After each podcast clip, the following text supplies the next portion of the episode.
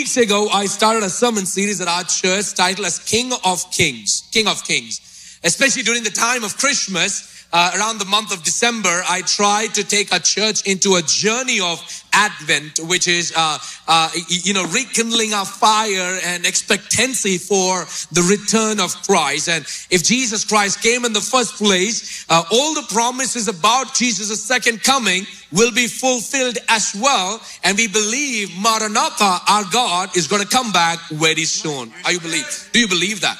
Praise God. In the early church days, the disciples, the apostles, when they came together, they greeted one another with this word, Maranatha. Simply just to denote and the important fact there was to make sure everybody understands that our lord and our savior is going to come back very soon. Maranatha. Are you with me?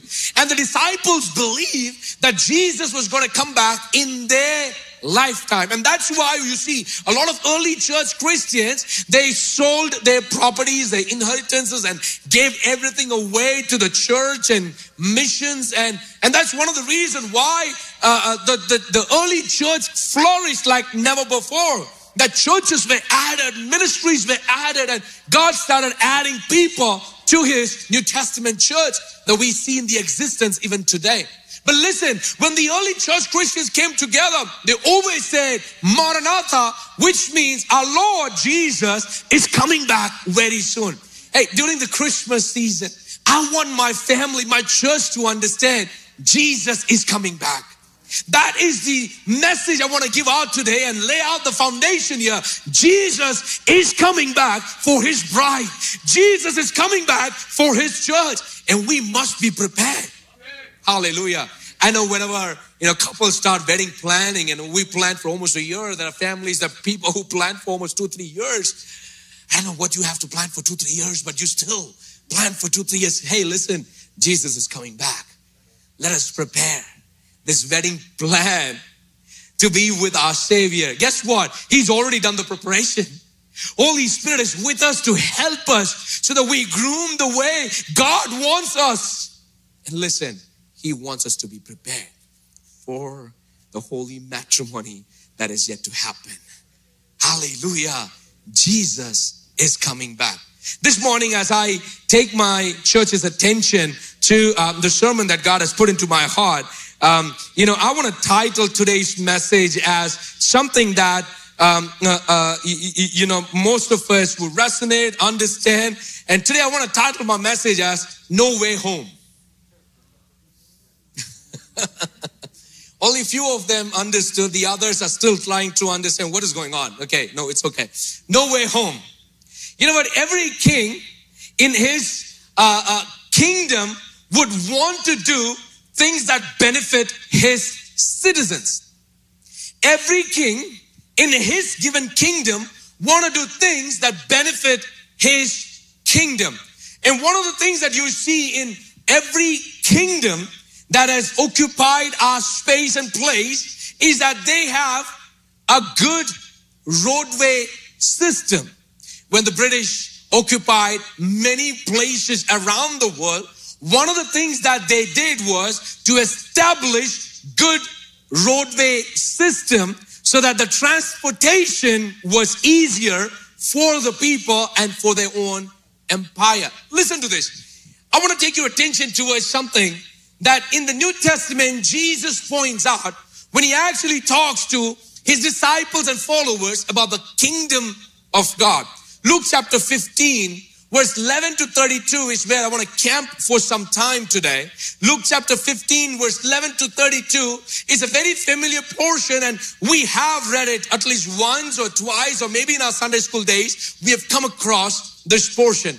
Let me read and it begins with, Jesus continued, there was a man who had two sons. The younger one said to his father, Father, give me my share of the estate. So he divided his property between them. Verse 13. Not long after that, the younger son got together all he had, set off for a distant country.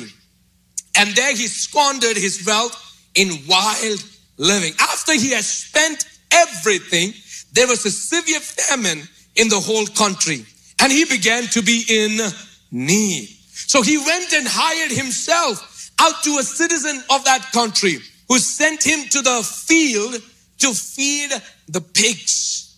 He he longed to fill his stomach with the pods that the pigs were eating, and no one gave him anything. When he came to his senses, he said, How many of my father's hired servants have food to spare? And here I am, starving to death. I will set out and go back to my father's home and say to him, Father, I have sinned against heaven and sinned against you. I am no longer worthy to be called your son. Make me like one of your hired servants. So he got up and he went to his father. But while he was still a long way off, his father saw him and filled with compassion for him, he ran to his son, threw his arms around him, and kissed him. Verse 21 The son said to the son said to him, Father, I have sinned against heaven and against you. I am no longer worthy to be called your son. But the father said to the servants, Quick, bring the best robe, put it on him, put a ring on his finger, and sandals on his feet. Bring the fattened calf and kill it. Let's have a feast and celebrate. For this son of mine was dead, but is alive again. He was lost, but today he is found. So they began to celebrate. My message to my church today is the King, our Father, is waiting for us. The King, our Father, is waiting for us. You know, the enemy will always try to make us feel that there is no way home. But God in the Bible has already made the provisions for our comeback. God in the Bible had already made provision to celebrate the greatest comeback of his children. Zion Church, distant country is where the scriptures mention to us that the young boy, the second child, wandered away. He took the wealth that his father had given and he just set off to a distant country. Some of us might be seated right here, but we are still engaged in a distant wandering place. We might be seated very close to the worship set. We might be seated very close to the sermon.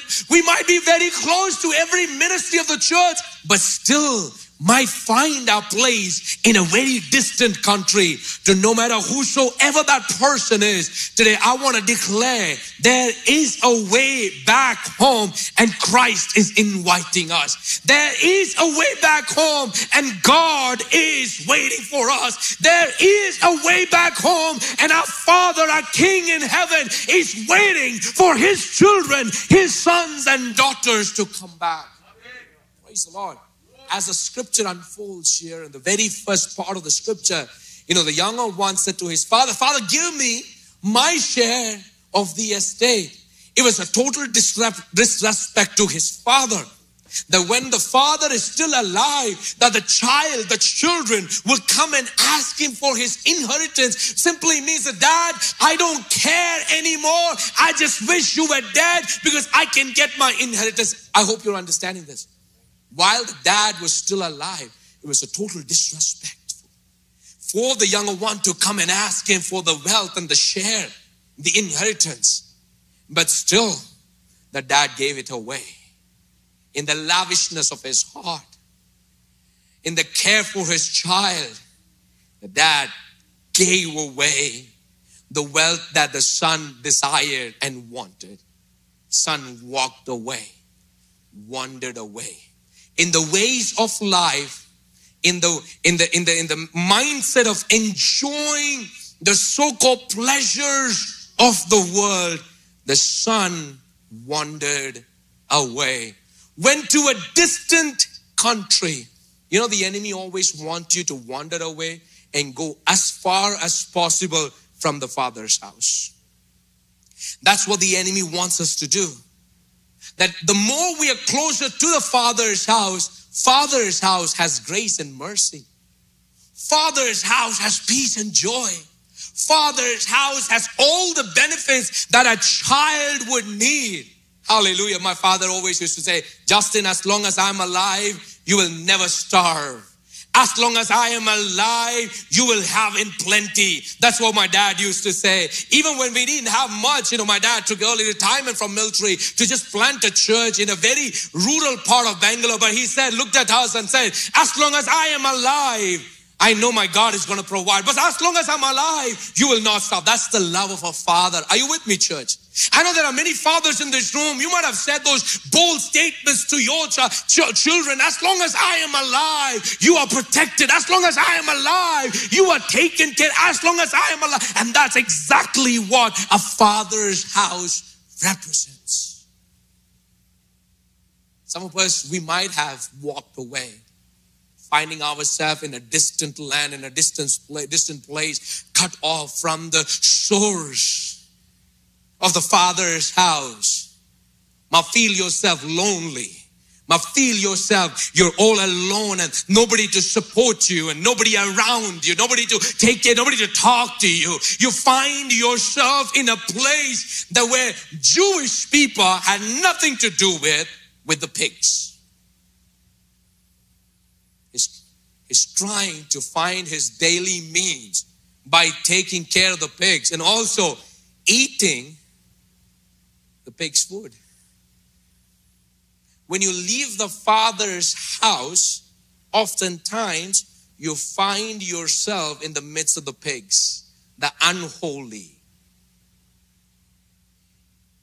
When you leave the father's house, you walk into places where you find yourself where a Christian should not be in. A child of God should not be in. He walked away. And now scripture unfolds. Jesus mentions he's seen among among the pigs, eating the parts of the pigs, trying to fill his stomach trying to meet his daily needs. Nobody around him. The son has lost his glory that was covered on him at the father's house. Now he is walked away. He is walked. I pray that if there is anybody listening to my message today and you find yourself walking away or already at a distant place from the Father's house, it is an open invitation. The enemy will always make you feel that there is no way home. But God in the Bible has already made the provisions and already decided to celebrate the greatest comeback of His children. I pray people will come to the saving grace of Jesus Christ. Last Sunday, we had a family that came to our church, and um, this brother, uh, you know, I'm just going to share their story. Uh, I already asked their permission as I was talking to them. This brother was seated right in the front, and he's actually, um, you know, third generation believer. His dad was a pastor, his grandfather was a pastor. Now, he grew up in the church. He grew up in the church singing hymns and songs and all of that. But over a period of time, he started hating church started hating everything about the church. His first wife walked away and got married again to um, a, a sister from Tamil Nadu, and they both walked in, and she was a Hindu, but then she came to the Lord, and now she's on fire for Jesus. But this guy, who's a third generation Christian, has already backslided. He's finding himself in a distant land. Last week, as I was praying, and during the week when I was calling and talking to this brother, he said, Pastor, one word, he said, Pastor, I want to come back. I want to come back. I see my wife who was raised in a different uh, religious setting in a background. She's on fire for Jesus. I am born again. I'm in this for a generation and I want to come back. I feel, I sense myself to be in a distant land. And that's exactly what the son felt in scriptures. Verse 17, it says, When he came back to his senses, when he came back to his senses, he said, How many of my father's hired servants have food to spare? But here I am, starving to death. You don't have to starve, my friend. You don't have to starve. Come back to the Father's house. Father's house has in plenty. Father's house has everything that a child needs in their life. Father is inviting us. God, the King of the universe, who has set everything in order, He is inviting us for us to come back. At the return of Jesus, I pray that we will not be ashamed. That's what the scripture in the New Testament talks to us. That we will not be ashamed of the return of our Savior. That we will see Him and recognize Him as the Savior of our life. That we could be one with Him. Listen, to walk away from the Father's home is to walk away from His presence. The most dangerous thing in our life or in the life of any Christian is to lose something and not know you have lost it. Listen to this very carefully. The most dangerous thing about our life, right, is to lose something and not know that we have lost it.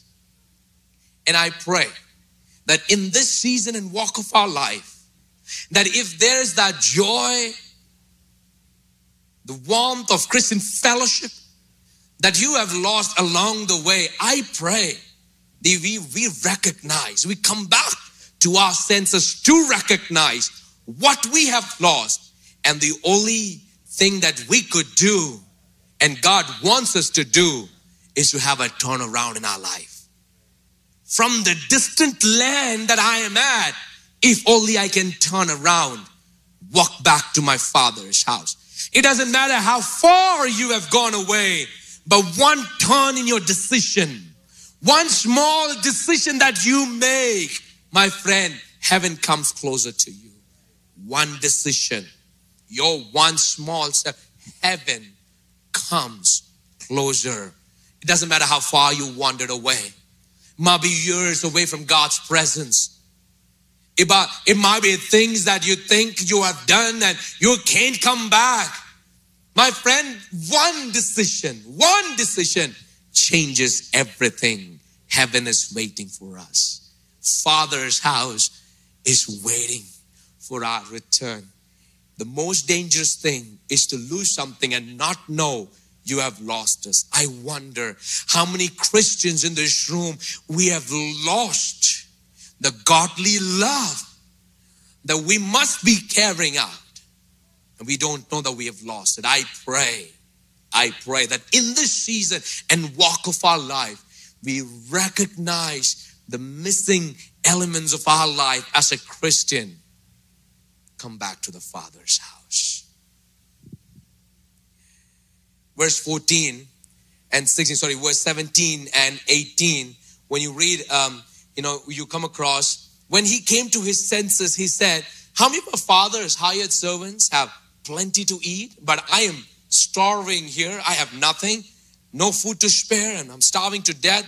Now I will set out and go back to my father and say to him, Father, I have sinned against you.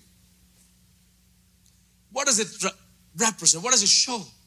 It shows a total repentance. Look, he walked away, wandered away, stepped away. All that is part of human life. The sinful desires that has come into his life, he wandered away. But then there was a total repentance in his heart. He comes back to the father's house and he says, Father, I have sinned against you and against heaven. I love where there's a total justification from God that you see in in verse 20. So he got up and went to his father, but while while he was a long way off. His father saw him as if the father was standing by the door and just waiting on his son to come back every single day. The day he walked away, the father is standing at the door just waiting for his son to come back. How many fathers here that you are waiting? Uh, you know, you don't have your dinner, you keep waiting on your children when they go out. It's 11 o'clock, you keep calling them, they don't answer. you keep texting them, they don't, they, they Dads are lifting their hands. Amen. My dad too, when I was in India, like recently, two months ago, I was like, Dad, I'm married. Come on, you can do that. Like he keeps calling me every time, 11 o'clock, 11.30. I'm like, hold on, please. That's the Father's house. That's the Father's heart. He's waiting on us. He's waiting on us. My message to my church today is the King is waiting for us. He's the King of Kings, the Lord of Lords, but He's our Father. Our Father is waiting on us. I, I want, before this year ends, some of us who have lost our passion to serve God, some of us who have lost our passion to just, just be in His presence, lost in His presence, especially during the season of all festives, you know, if we are gathered together to celebrate Christmas get together, Thanksgiving get together, you know, New Year Eve party and all that stuff, I pray that this will be a season for us to recognize as a family, husband and wife, children included, as a family, just say, God, I want to come back to you. One simple thing. As an individual, if you're here by yourself, God, I want to come back to you. I want to come back to you. There's nothing else in this world that can ever satisfy me other than being in my Father's house. Father's house has in plenty. You know, the Sunday school song that is, I'm reminded of is come and go with me to my Father's house. My Father's house is in plenty. It has in plenty. Now I'm inviting my church, let's go back to the Father's house. Let's go back with our, this in our decision, in our commitment, just a turn around and heaven comes closer to you. And that's exactly what you see. While he was still a way off, his father saw him and filled with compassion for him, ran to his son, threw his arms around him and kissed him. Even before the son opened his mouth to say, Dad, I am sorry. Even before the son could express his mistakes to the dad, the dad already knows. He threw his arms around the son to say, Son, I love you and I have been waiting for you. My doors are open for my children. Father is waiting today. No, there might be people in this room or listening to me. You don't have that. You don't have that connection. Um, with your earthly dad. Last week, as after I preached, there was a young girl who walked up to me and she said, Pastor, you preached about the father's love. I don't see that. I've never engaged that with my own earthly dad. But I'm thanking that I can be assured that I have a heavenly, heavenly father who cares for me this morning at the church here, if you're listening to me on the online platform, Father's house is open for his children to come back. Listen, that's the exact thing the enemy wants to make you feel. The enemy will always put you in places where you think there is no way home. But God in the Bible has already made provisions for your greatest comeback. He's already made provisions to celebrate. You know what the father did? He came, he hugged his son, put a robe around him. The robe signifies the robe of righteousness around his son.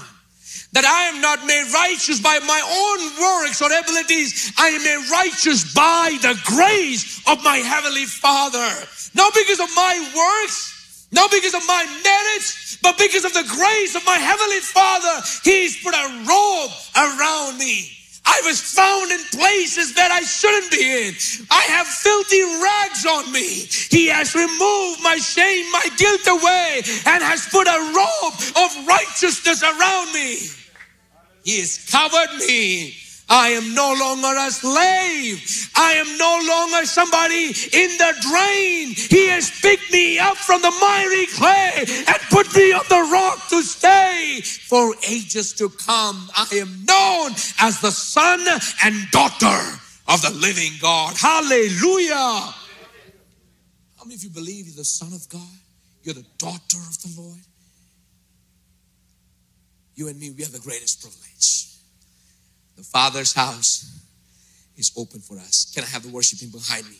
Listen, as I'm going to wind up here, God's presence in our life, God's presence in our life can overshadow even the most overwhelming situation.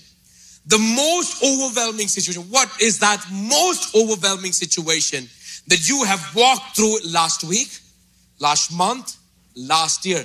I know there are people seated here, and especially now Malayalam said the first service. I know there were people, and even right now, there are people listening to me right now.